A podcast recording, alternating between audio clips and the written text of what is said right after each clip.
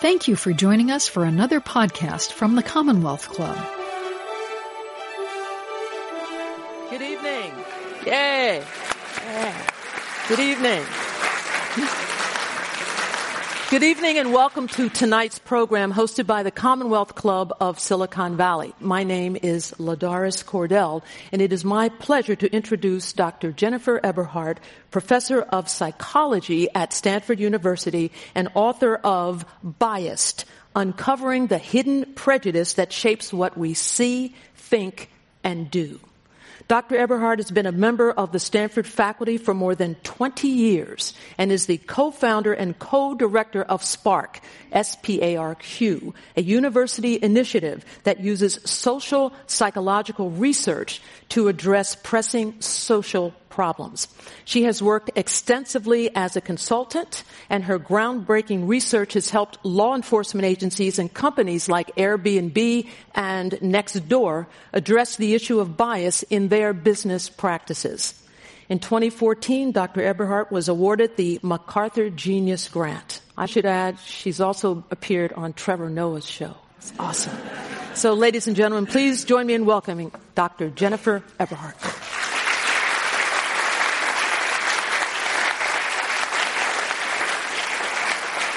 Over there. So, welcome. Um, I have read uh, your book twice uh, because it was that engrossing. um, so, at the beginning of Biased, you write, "This book is an examination of implicit bias." You go on, "Implicit bias is not a new way of calling someone a racist. In fact, you don't have to be a racist at all to be influenced by it." And you finish, "Implicit bias is a kind of distorting lens that's a product of both the architecture of our brain and the disparities in our society." So let's talk first about the architecture of our brains.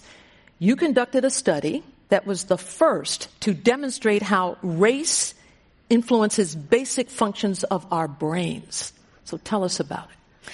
Yes, I, I mean, I just had a fascination with how our brains can be shaped by experience, and so that includes social experience and, um, you know, our culture. You know, our brain can be shaped by our culture, and so I was um, interested in uh, what's uh, something called the other race effect, and so this is a phenomenon that researchers have known about for decades now, and it's basically that people are much better at recognizing faces of their own race than they are at recognizing faces of other races. Um, and researchers believe that this has a lot to do with experience. We typically have more experience with um, sort of people of our own race, and so that can, um, you know, actually explain some of it. And so we were interested in looking at the neural underpinnings of this, and so with a number of researchers at Stanford, we conducted a neuroimaging study where we uh, put people in a scanner, an imaging scanner, and we showed them the faces of, of people of their own race, faces of other races, and we just looked at um, what happened in the brain. And we were very interested in this uh, specific area of the brain called the fusiform face area, or the F F A, and we found that when they were looking at faces of their own race, that area, the neurons in that area uh, were just more active. You know, the neurons were responding more vigorously than if they looked at faces of, of other races. And so we could see this actually, you know, in the brain, in the area uh, that is uh, implicated in, in face processing. So, and no so, one yeah. had ever done this before. No, no at- one had ever done that before. So uh, we were the first to, to show that effect. Wow. Yeah. You, you describe how facial recognition and race were used by, oh, I love this part, a band of purse snatchers in Oakland. That's right. And it's a really good story. So can, can you can you kind of summarize it for us? So so this is back in um, uh, two thousand fourteen. I was um, invited to to go to Oakland to help the police department there with their reform efforts. And at the time I got there, you know, crime was was going down generally across the city. What year was that? This was uh, twenty fourteen. twenty fourteen. Yeah. And so crime was going down, uh, but there was a huge spike in crime in Oakland's uh, Chinatown area. And so they were trying to figure out what was going on. And, you know, it, basically there were uh, a lot of purse snatching. So uh, there were um, usually middle-aged Chinese women who were walking around, um, you know, uh, in that area. And uh, these were young, uh, sort of teenage uh, African-American uh, boys that would um, come along and snatch their purses. Um, so they asked, you know, when they got some of the suspects, the, the officers would ask them, well, why did you, you know, choose to rob that woman? Why did you, you know, go to this particular neighborhood? And they said, uh, because um, the Chinese people can't tell the brothers apart. So, and that was for so, real, right? It was for real, yeah. So I was like, wow, do they know about the other race effect, right? So they figured it out. They would rob them, and they could rob them in broad daylight, and they wouldn't be able to I D them. They couldn't um, really tell one, um, you know, sort of black face from another. And once they knew this, it was just like a, you know, a license to steal, basically. So um, how? So. But the purse snatching, did it ever stop? I mean, it stopped, right? So- yeah, it did stop. It, but you know how it stopped? They uh, put cameras up, um, oh. you know, in the, that, it, like all the businesses actually put installed these cameras, and so the cameras could do what you know what the women couldn't, and then that's how that's how they solved the crimes. Wow. And I guess that yeah. didn't do much for the relationship between Chinese and African Americans. No, it Oakland, didn't. didn't it? Wow. wow. It, it did not. Wow. Um, um, the studies that you have conducted are, they're, they're innovative, and I found them fascinating. Uh, mm-hmm. You created studies on something called categorization, mm-hmm. and which is grouping categories like things together, in which you describe in your book as mm-hmm. a universal function of the brain mm-hmm. that allows us to organize and manage the overload stimuli that constantly bombard us. So can you describe one of the studies in this area of categorization and yeah, so, what you concluded? Right, so categorization, yeah, it's just a basic function of the brain. It's, yeah, we're just bombarded with, you know, information and images and sounds, like everything, right, um, out in the world. And we need ways to package that. We need ways to organize it, uh, to make sense of it, to give it some kind of coherence so that we can make decisions, so that we can function in the world.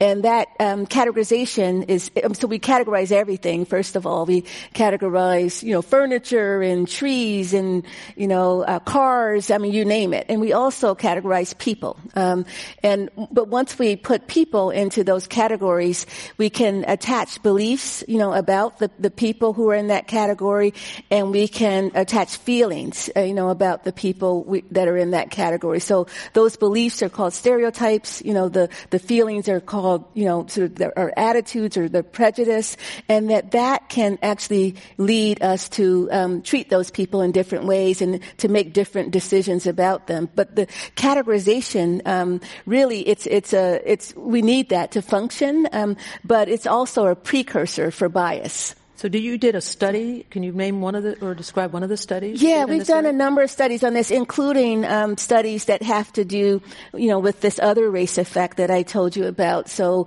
you know, we've done studies where we will um, show people a face that's racially ambiguous uh, on a computer screen, and we... Uh, so I don't know we'll, if it's...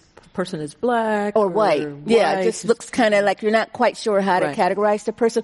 And so then we'll tell them that this person is black or this person is white. And then we would ask them to draw the image of the of the person on the on the computer screen, to just look at it while the image stayed up on the screen and try to draw it as accurately as they could, so that someone could, you know, sort of pick out um, the, the the you know the photograph of the of the person that that you were drawing the image from. And we found um, that, you know, people would draw the image in a way that was more consistent uh, with the category. So if they saw a, bi- a face that was racially ambiguous, they would draw an image that was more black if we told them this is a black person. Uh, so, so yes, it's interesting. So that's, I mean, I told you about how our experience can, you know, influence how we see one another, uh, how we see faces in particular, but um, also the category categories that we have of each other can kind of distort our um, our perception. Isn't she awesome? Isn't yeah. um, so, Thank you. so I, I'm, I'm just curious. I mean, for a, a, a typical day in the life of a social psychologist, I mean, do you sit around and kind of, ooh, I have an idea for, you know, the study. I mean, is that how it works? And then you, because you're very creative. That is how it works, yeah.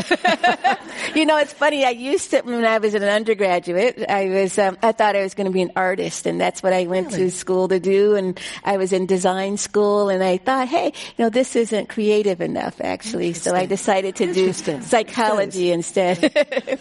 But, wow. um, great. I'm glad you did. So, um, what, so you, you mentioned something in your book called, um, confirmation bias. Mm-hmm. What is that?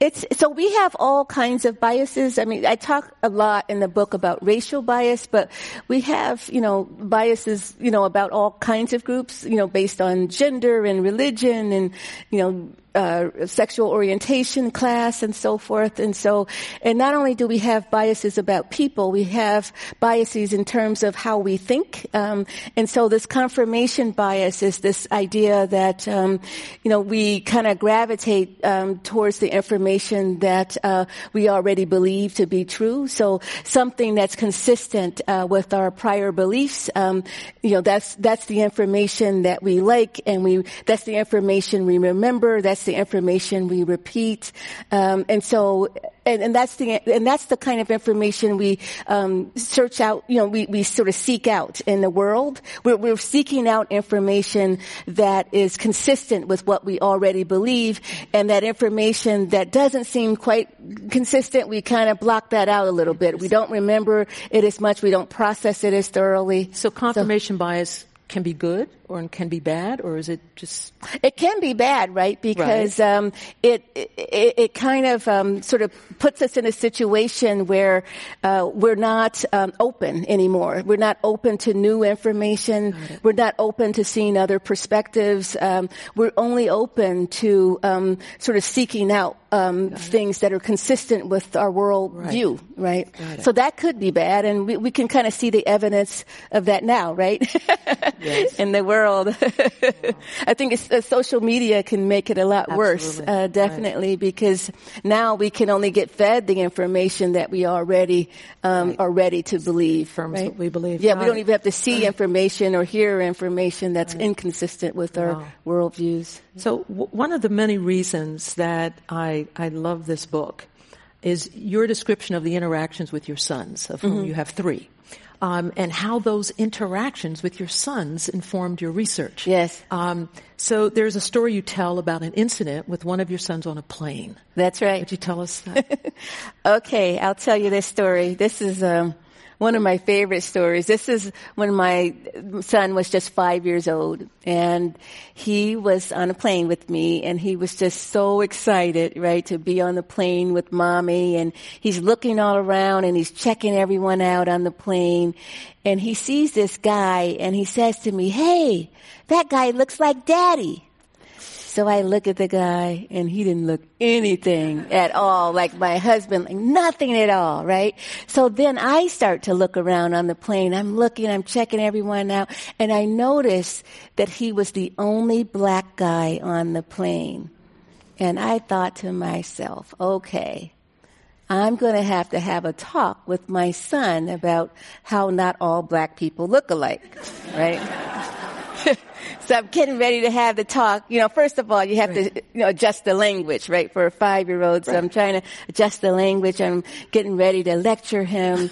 But before I do, you know, I realize that children are different from adults, right? They haven't had years and years of experience where they're kind of shaped to kind of see things in certain ways. And so I thought, well, maybe my child is seeing something that I'm not seeing. Maybe um you know, he, uh, maybe there's some resemblance there that I'm not picking up. And so I look at the guy and I look at his height, and he was about four inches shorter than my husband. So nothing there. I look at his weight, nothing. I look skin color, no resemblance. I look facial features, no resemblance. And then I look at his hair, and he has these long dreadlocks flowing down his back, and my husband shaves his head. And I thought, all right, okay. you know, you're going to get the talk, right? And so just, and I'm about to give him the talk. And just as I, you know, sort of start to do this, he looks at me and my son says, I hope he doesn't rob the plane. And I said, what? What did you say?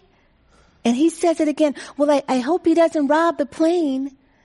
And I said, well, why would you say that? You know, Daddy wouldn't rob a plane. And he looked at me and he says, yeah, yeah, I know. And I said, well, why would you say that? And he looked at me with this really sad face and he says, I don't know why I said that. I don't know why I was thinking that. So we're living with such severe racial stratification that even a five-year-old can tell us what's supposed to happen next, right?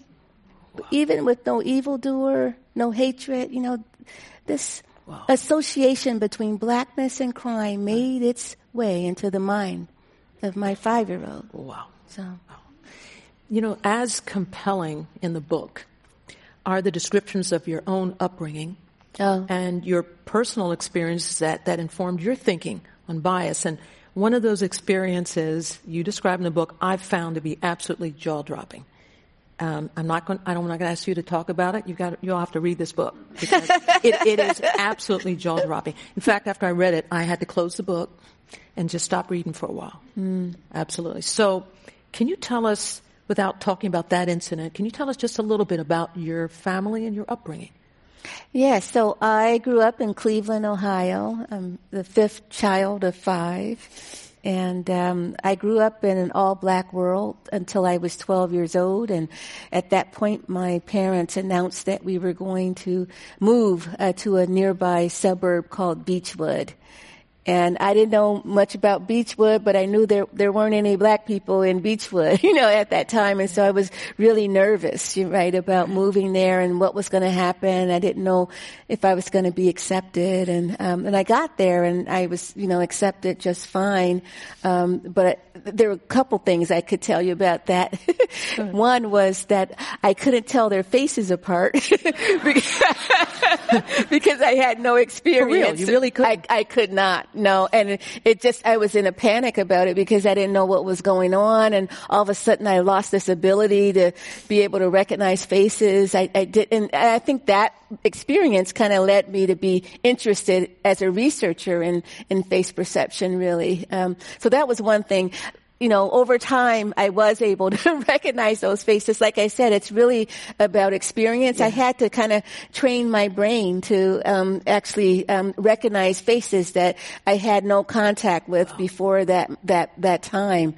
But I was able to do it, and we're all able to do it, right? It's a, it's an experience-driven uh, kind of thing. But the second thing um, I noticed was um, huge difference in resources, right? Um, so this was a place where they had, you know, just, I don't know, just incredible um, resources, in, both in terms of the, you know, the, um, you know, the playing fields and the classrooms, the building, but also, um, you know, the teachers and, and what they expected um, of you, and and uh, what they expected your future would be like. And so there was um, just uh, all this attention and guidance and um, this. In a way, and resources in a way where I just felt like everything was opening up for me, um, that I was now on this trajectory where I was expected to go to college, and that was the next step, you know, along the way, where as I wasn't, you know, um, you know, expected to uh, go to college in my old neighborhood necessarily. And so, um, so things were so different, and, and I felt like, um, they were different in a way that aligned with race, um, because, again, this was an all-white neighborhood. It was very close by this other neighborhood uh, that I came from, the black neighborhood. It was just a bike ride away. But it was like it was a whole world away in, in terms of um, just the inequality that I saw there. And it just raised all kinds of questions in my mind about race. And, you know, there are questions that I had then that I just... Um, Never stopped asking, really, um, as an adult and, and as a researcher. Asking. Yeah, yeah, for wow. sure. Interesting. Wow. From twenty fifteen to twenty seventeen, you analyzed footage from a thousand traffic stops made by two hundred forty-five officers with the Oakland P D. Right. What did you learn? So this is uh, work that I, I did in collaboration. It was an interdisciplinary group. And so uh, I'm a social psychologist, but we worked with uh, linguists like Dan Jurafsky, and he's a, um, actually the chair of the linguistics department at Stanford, and his um, graduate students and um, postdoctoral research associates. So we had a, a, a large group of, of, of people uh, working on this, and we were really interested in analyzing, um, you know, the footage to look for patterns. And footage of um, uh, this. So this is uh, body-worn camera footage. So this is, you know, the the uh, cameras that the, the footage that comes from the cameras that officers wear. And when we got there, they had had the cameras for about four years already, but they really weren't looking at. The vast majority of the footage gone went unexamined. Um, so they would look at the footage if um, there was an officer-involved shooting, if there was a complaint, even. Uh, but you know, they didn't really have a system for um, actually analyzing, um, you know, you know, just routine uh, traffic stops. And so we wanted to look at these everyday interactions. Um, most Americans. You know, that's the context under which they come into contact with the police is during a traffic stop. And we wanted to just see, um, understand what that interaction was like and whether the interaction was different if you were a black driver and stopped versus a white driver. So that's what we looked at. And um, so we um, used machine learning techniques to actually um, uh, be able to uh, analyze this, this footage. And what do you mean machine learning? So, um, so a thousand uh, stops, that's a lot for Right. any one person right. to analyze, right? And so what we did was uh, we had the um, footage transcribed, and from those transcripts we could wow. uh, look for um, certain words that were associated with um, respect, um, having more respect or less respect. And so we were interested um, in the respect that officers were communicating to, to the drivers when so, they were stopped. So it was less the and visual so, and more the verbal? It was the verbal, yeah, and it was the language of the, of the officers in particular. And we knew from, you know, linguistics and social psychology and so forth, you know, what, um, what words are associated with, you know, respect, um, and, and which, which aren't, uh, or, or, or less respect. And we found that officers were professional overall, but, um, there was a, a, a difference, uh, by the race of the driver and the, uh, and the respect. How they, so? they, well, uh, they treated, uh, black drivers with less respect than white drivers. And, um, and they did this, um, throughout the, um, interaction. So it started even with the greeting. Uh, so they would greet the person with, you know, if they were... Um, so, so, for example, how would a disrespectful greeting go? So a disrespectful greeting would go, hey, bro, uh, dude, uh, that kind of thing. African Americans, uh, when that happened, it was African American drivers who received that. Um, uh, white drivers were more likely to receive sir and mister and ma'am and those more um, uh, formal titles. Uh, yeah. So, so there, so, and then there was less blatant, um, things like, um, they, uh, just, you know, for, for white drivers would, um, offer more reassurance to them, uh, d- during the stop. They would say, you know, it'll be okay, you know, don't worry, that kind of thing. Um, that's never happened to me. Me either. I, I didn't know it happened no. actually until I. It'll be okay. Yeah, it's funny. So, um, so, and then at the end of the stop, uh, it, there was a difference there too. They would express concern for the safety of white drivers more so than black drivers. They, you know, would say, you know, you know, we want you to be safe out there, that kind of thing, uh, before they departed. Um, less likely to do that with, with black drivers. So, so yeah, so it was, um, in subtle ways and, and not so subtle ways that we saw differences. And we were just really interested in this because it really, um, can affect how, you know, people think about not just that interaction and that one officer, but, um, about, you know, the police in general. And so, um, it's, it's a site for, um, you know, so re- for, kind of understanding, um, sort of where you stand and, you know, and, you know, just, uh, how, um, th- that interaction, I think, reveals so much about, um, you know, wow. police community, um, relations, really. Right. right. You, you've been teaching police officers to recognize and, and understand implicit bias for fifteen years now. Um, are you hopeful or are you hopeless or both about policing in America? Well, it, it may surprise you, but I'm hopeful. You are? Uh, yeah, I'm, I'm actually quite hopeful.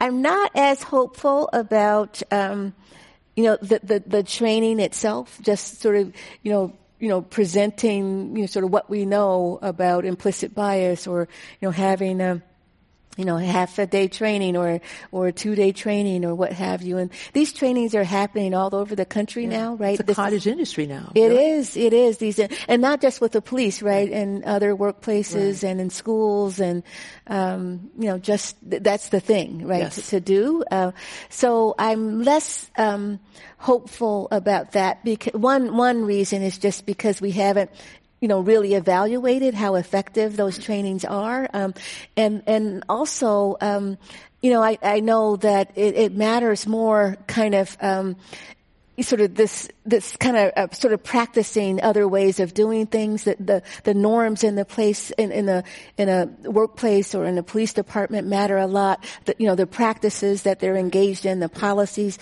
those things matter a lot. One of the, the things that I think I'm most proud of in Oakland, um, is that, um, you know, with, um, a, a number of, of colleagues, we, uh, sat down, uh, with members of the department and we thought about, um, how they can reduce the number of stops Of, of law-abiding, right. you know, uh, people, community members in Oakland, and um, we uh, decided that um, on, uh, you know, so in, in Oakland, when they stop someone, when an officer stops someone on the street, they're required to complete a form that says why they made the stop. So they have to say why they made the stop, the location of the stop, the race of the person who was stopped, and so forth. So we added a, a question to that form, which is, um, is this stop intelligence-led, yes or no?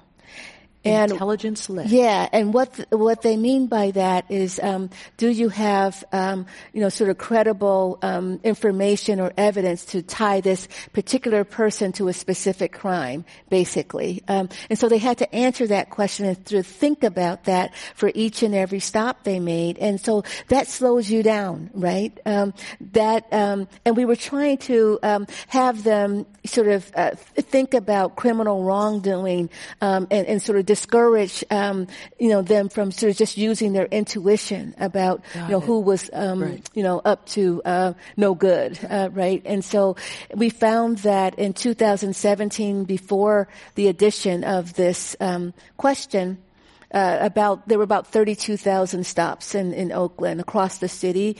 And in two thousand eighteen, with the addition of the question, um, that went down to under twenty thousand stops. Yeah. We found also that African American stops, so uh, African Americans were disproportionately stopped. Uh, um, so uh, those stops went down by forty-three percent. So a huge difference, right?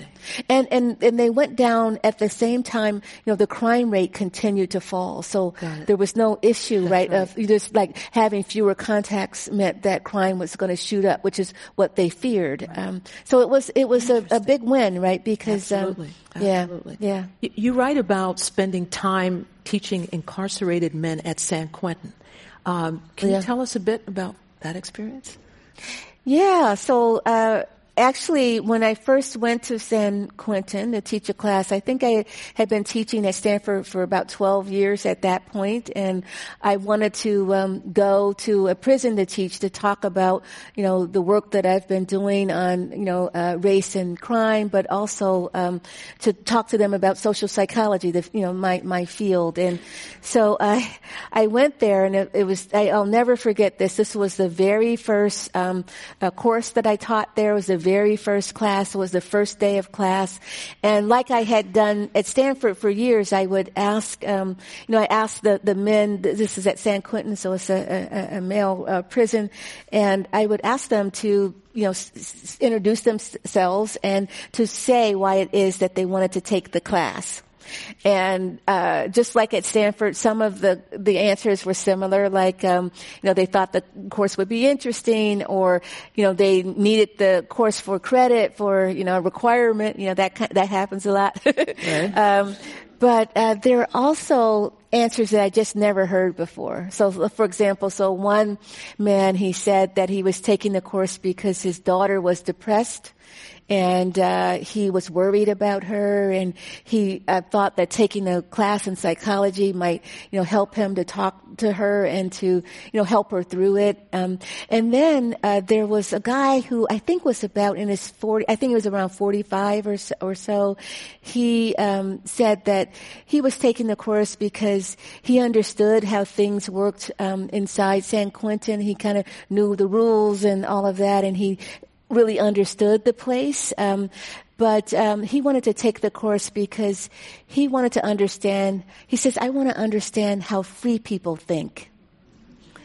And I thought, wow. You know, he had been incarcerated since he was fourteen years old, and he was forty-five now, right? So he spent his entire adult life in prison, and he was just desperate to understand how prison had kind of warped his um, view of things and how it had shaped him. And mm-hmm. and it was just, I mean, at that moment, I just thought, wow, you wow. know, um, you know, I, I, I felt like, you know, I had come to the prison because, you know, we were all kind of shackled by, you know, um, the societal beliefs about men like him, right? Um, and men like him, you know, they're dehumanized, they're discarded, and and I felt like I was there actually to move a little closer to freedom as well. Wow. So, um, wow. so yeah.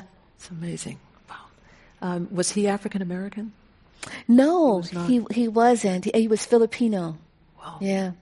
Since he was fourteen. Wow. Yes, fourteen years old. You are listening to the Commonwealth Club of California. Hear thousands of our podcasts on iTunes, Google Play, and Stitcher. Learn about our travel programs to exciting domestic and international destinations. And when you're in the Bay Area, please join us live for any of our five hundred programs each year. You can find us online at commonwealth club dot org. Now back to our program. You, you did some work with Nextdoor. Mm-hmm. That's the, the online platform for sharing information with nearby neighbors. Yes. Um, what was all that about? So, uh, yeah, so Nextdoor, um, like you said, I mean, they're, they're, they, um, their whole thing is to bring people together to create, you know, happier and safer and, you know, uh, neighborhoods where, you know, people are, you know, friendly to each other and all of that. And so they wanted to create this space where people could gather and share information, but they had a problem, uh, with racial profiling on the platform. So, um, you know, the, you typically went, uh, someone would look outside their window. Um, and they would see a black uh, person in an otherwise white neighborhood. They would get nervous. They would start to contact, um, use Nextdoor to contact all the neighbors to say, hey, suspicious person in the neighborhood. Uh, they would sometimes call the police and so forth. And so um, they were uh, just alarmed at this. So the, the um, one of the co-founders, Sarah Leary, reached out to me. She knew I studied bias. I'm right down the street. Their headquarters uh, actually is in San Francisco. Mm-hmm. And so she Um, we wanted to talk about, well, how do we curb uh, profiling on the platform? And from talking to me and others and pouring through the literature, she learned that one way to curb, um, you know, bias is to slow people down. Like, we're more likely to act on bias um, when we don't have time to think th- things through. We don't, you know, have time to reflect, uh, right? Um, we're just, um, you know, having to make split-second decisions, and these well-practiced associations, right? This black crime association can um, kind of leap forward and affect our decision-making in, in those circumstances. So they wanted to slow people down. So um, how did you slow them down? So what they did was to um, develop a checklist. Um, it was a three-item checklist, and so before you're able to just say "suspicious person" and sh- you know shout out to all the neighbors, you had to um, look and sort of um, at three questions. And one is, what is it about this person's behavior that's suspicious? So it can't be a social category, right? It can't be suspicious black man, right? Right. Um, and so it had to be a behavior. What is he doing that's suspicious? These second thing was to describe the person um, in enough detail um, that you didn't capture a whole group, right? So you're, you're wanting to describe this person, um, their individual features, um, so um, other people weren't harmed by the description. And then the third um, um, item on that checklist was to explain what racial profiling was, because it turns out that not everybody understood um, they didn't have a real, like a definition for racial profiling, so they didn't understand what it was or that they were engaging in it. And so they gave them a definition, and then they told them that it was prohibited on the platform. So this is another way in which um, you can um, mitigate biases by, you know, having cultural norms in a space that, that, that say that we're against this, we won't allow this, and so forth. And so, you know, using that checklist, they were able to curb profiling by over seventy-five percent uh, on the platform. Wow. It's kind of simple uh, sure technique here, right? Yeah. So, and I think it's significant that the founder reached out, realized yeah. I need to do something here, and, right. and was proactive. Right. Wow. And and that's the other thing I'll say about that is, like, oftentimes people think about bias as an individual thing. It's something that we're kind of wrestling with on our own, and we want to, you know, like figure out how to sort of um, uh, put the brakes on bias or mitigate bias for ourselves. But um, I, th- I think sort of our, our, you know, institutions or, you know, our companies or corporations and, you know, our schools and, you know, so the, our institutions play a role here. It's not just right. us as individuals, that they have responsibility uh, for this as well. And the thing about Nextdoor is that they are in ninety-five percent of the neighborhoods now in the U S. And so when they are trying to make a difference here, I mean, they can make a huge difference for millions right. of people. And so uh, by just putting that checklist up there, they're kind of changing the mindset, right, of, of all of these yes. people. And so So that's that's a good thing. Fantastic. You know, I sometimes hear white people say, "Oh, I, I don't see color," mm-hmm. um, and when the subject of race comes up, "No, no, no, I, I don't see color," yeah. and and I, I cringe. You know, every time I hear it. Um, do you cringe? And if you do, what's the problem with this line of thinking? I don't see color. Right. First, tell me, why do you cringe? Oh, I'm asking the question. Um, it makes me feel very uncomfortable because it's obvious. I mean, I know who I am and I know what I look like. How can you not see yeah. me? So, right. so you feel like you're not seen. Exactly. I like not right. seeing me. Right. Right. Yeah. So there's that. I, I guess I cringe for that reason as well. But also as a researcher, we find that, um, you know, just, um, you know, asking, so trying to motivate people to be colorblind actually is not helpful. And, and in some ways, it can uh, lead to more bias. It can lead to more discrimination. Uh, so there's research on this as well. They, they've done research, for example, um, uh at, at elementary schools where they'll ha- take um, fourth and fifth graders and they'll tell them, um, you know, we all believe in racial equality. The the best way to, um, you know, achieve that is to be colorblind. Or they took um, these um, students and said, you know, we all believe in racial equality. The best, you know, to be a good person basically is to um, is to value diversity. So they got opposite messages, um, and then uh, they were exposed to this um, child who knocked a, a, a black kid down on a soccer field, and, and the child was asked, why did you knock him down? And I think he punched him or something. And, and the, and the kid said, well, I did it because he's black. Um, and black people are aggressive and I don't like black people, that kind of thing. Mm-hmm. Right? Pretty blatant. Um, and so the finding was, is that when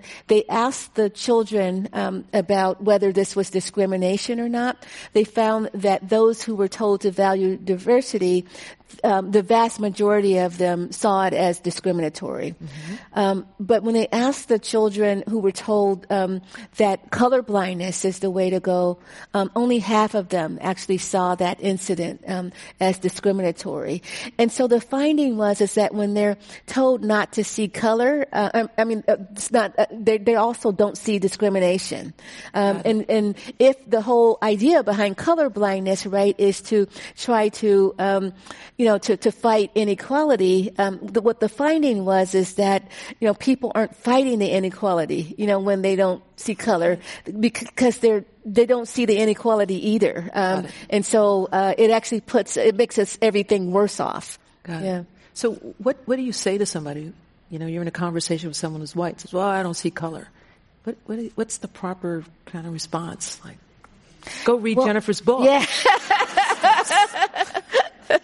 I mean, I mean, definitely a lot of people are taught that. I think teachers, you know, teach students that in school. You know, researchers have shown by the age of ten, you know, ten years old, you know, children are already know that it's not proper, it's not polite to mention someone's race. And so, um, oh. so it's, it's just a real problem because, uh, So there's an issue of not seeing inequality, but there's also an issue of just not knowing how to talk about race, right? So if you can't see color, that means you can't really talk about race. And then we, you know, we grow up and we become adults and we have all these issues, but then we're actually not able to talk about it. We don't have the language to talk about it. We're not, we don't have practice, you know, talking about this with each other. We're uncomfortable when the subject comes up. And so it's, um, that's not helpful. Yeah, right? Right, exactly. So in the book, you tell some of these wonderful stories about people that you met in, in, in your journey in mm-hmm. writing the book. Mm-hmm. Um, some of them you met when you went to Charlottesville.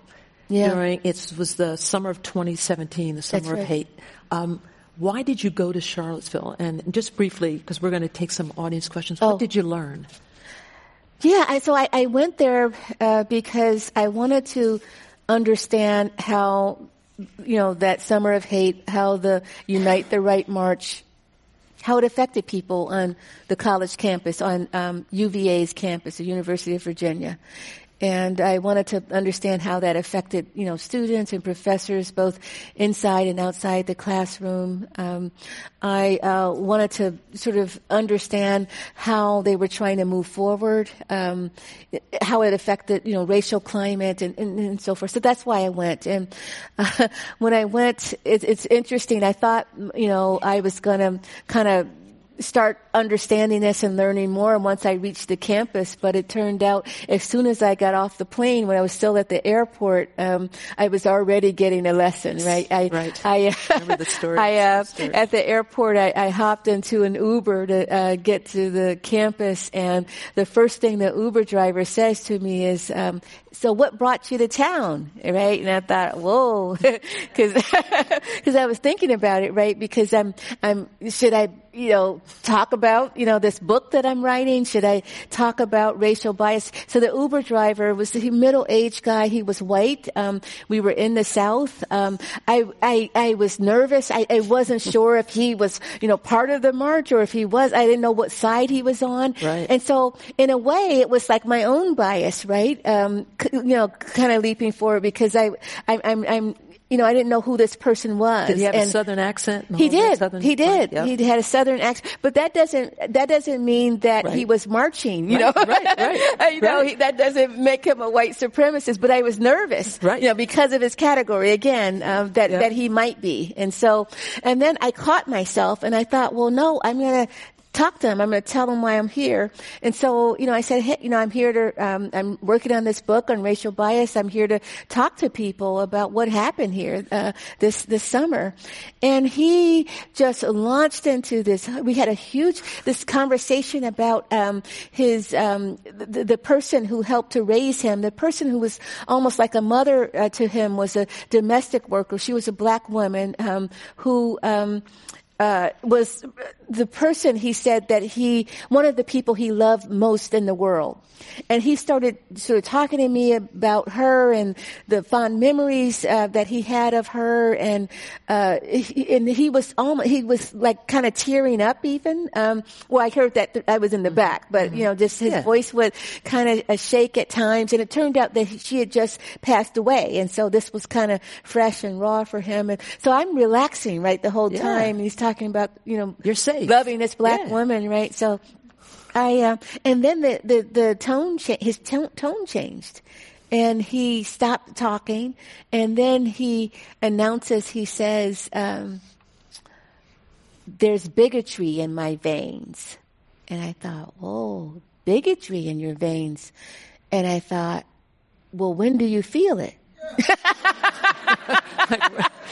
Like, I'm in the back seat. I'm like, well.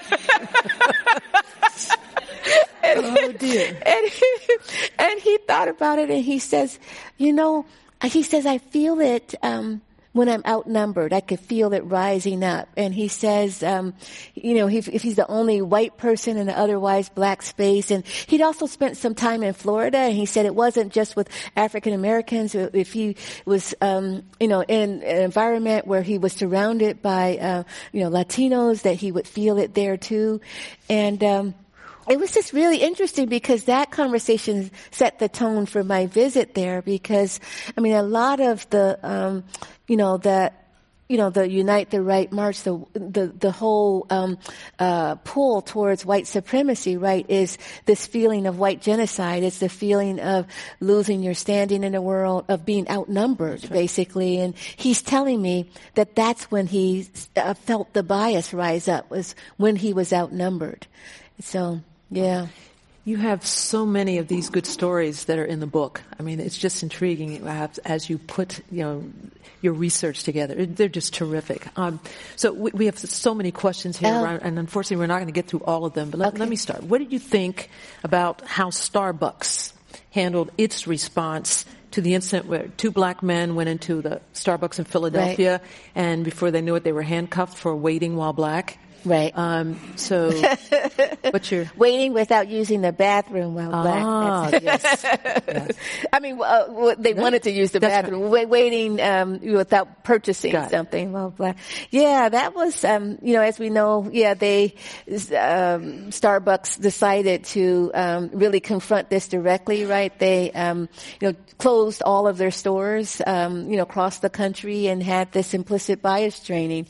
Um, and uh, it was a statement, I mean, in a positive way, it was a statement, right, that they took this seriously, that they cared about it, that they, um, it was a statement about what they stood for and what they valued, um, all of that. Um, but we don't know um, whether that training was effective. Um, we don't know um, if it was effective for how long. We don't know uh, a lot, you know, about, um, you know, whether that made uh, the difference in terms of um, actual sort of interactions uh, uh Uh, you know, with um, with the public. So just doing the training is not enough. There has to be no. the out, you have to measure outcomes, and that's not being done. Well, you have to measure outcomes. That's not being done. But also, you have to. Um, you know, approach it um, from a lot of different angles, from different directions. So the training could be one thing, but you also have to, you know, look at, you know, policies. They actually did change their bathroom policy yes, after that um, mm. incident, so that, you know, you know, that you didn't have to, you know, actually pay for something before mm. you use the bathroom. Um, so you have to um, look at how you can change your practices. Um, again, so we were talking about how bias is not something that's just in one person's head, right? Right? Um, it's something um, that, um, you know, the environment that you're in can give rise to. Uh, and so that's why it's really important in our workplaces, um, you know, in you know our schools, right? Um, when we're in these environments, there's a, a lot of control um, people, leadership, you know, uh, people in uh, positions of power have, um, right. you know, over what kind of um, environment we're in. And so that can influence um, whether we're going to, you know, whether that's going to trigger bias and, and whether we're going to act on that bias. So so that's that's that's vital. Um, right. I think often. Oftentimes people think that, you know, if either you're biased or you're not, um, but, you know, bias is something uh, that really, I mean, it's something we're all vulnerable to, but it's it's it's something that is um, situationally uh, triggered. Um, so, and just knowing that gives us a lot of control over it. It gives us some power over whether we're going to uh, let it affect our decisions and our actions. Wow. Um, yeah. So here's another one. It says, it makes me wonder how many people of color have been wrongly imprisoned because of biased identification by eyewitnesses. Do you have any yeah. thoughts about that? Yes, yes. Um, so there, um, you know, there there are uh, a lot of people who are interested in, in, in that, right? There's... Um, You know, there's a, you know, I'm blanking. oh, the Innocence Project. That's the name I'm trying mm-hmm. to think of. Um, so there's, um, you know, uh, there, there are people there who are actually tracking this and looking at it and looking at, um, Uh, wrongful imprisonment, especially looking at um, death sentencing, for yes. example. Right. And, you know, people have been, lots of people have been exonerated uh, through, um, you know, D N A right. evidence, but a lot of those people um, were, you know, sent to, to prison and even on death row on the basis of, um, you know, this eyewitness testimony, or at least that pl- pl- played a pivotal role right. um, because um, people believe that, you know, you should be, especially in a situation like that, that people w- wouldn't forget that face, right, of this person who has done this. But it turns out that, that people can, and especially uh, cross-racial identifications, um, you know, they're a lot harder than intra-racial identifications. And wow. so you see that there, too. Yeah. So if you add up, you know, the...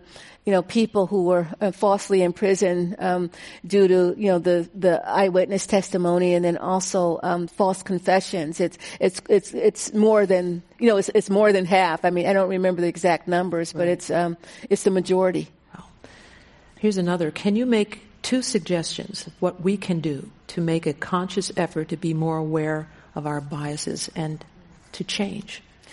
That's a great question. Um, you know, I think one of the main things we could do is to slow down, you know, and, and I think that um, slowing down, you know, matters in all kinds of environments. We talked about the slowing down of the, you know, you know, police officers in Oakland, you know, when they're making a stop, there's a pause there right now where they're sort of thinking, why am I, um, you know, thinking about, you know, stopping this person. Um, you can have that. We, we, that pause makes a difference in the workplace. That pause makes a difference in the in, in our schools, and that pause makes a difference, you know, for us as as as, as individuals. Like that again, uh, when you don't have um, you know, time to really think things through, we um, borrow um, you know, from these associations that are well rehearsed, that we've you know, that have become automatic associations over time, and they start to influence. Um, you know, the decisions we make, they start to influence, um, you know, uh, how we act and so forth. So the slowing down is a big one, and being, um, you know, just um, being more reflective, I think, about um, those kinds of things. Got it. So we have now come to the end of our program. I mean, and um, I thank you so much. And, and what I'd like to do, this is, I think that the perfect ending to our time together um, is there's this touching passage in Bias, and it's on pages seven and eight. Mm-hmm. And I think it would be perfect uh, if you would, for all of us, read to us, if you wouldn't mind, that passage, and we'll close our okay. program with that. Okay. All right? I have to put on my glasses. All right. Okay. Confronting implicit bias requires us to look in the mirror. To understand the influence of implicit racial bias requires us to stare into our own eyes, to face how readily stereotypes and unconscious associations can shape our reality. By acknowledging this distorting lens of fear and bias, we move one step closer to clearly seeing each other.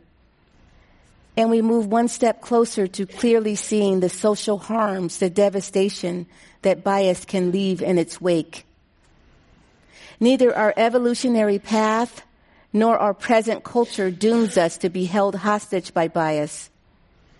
Change requires a kind of open-minded attention that is well within our reach. This book is a representation of the journey I have taken, the unexpected findings I have uncovered, the stories I have heard, the struggles I have encountered, and the triumphs I have been buttressed by. I invite you to join me. Thank you. Wow.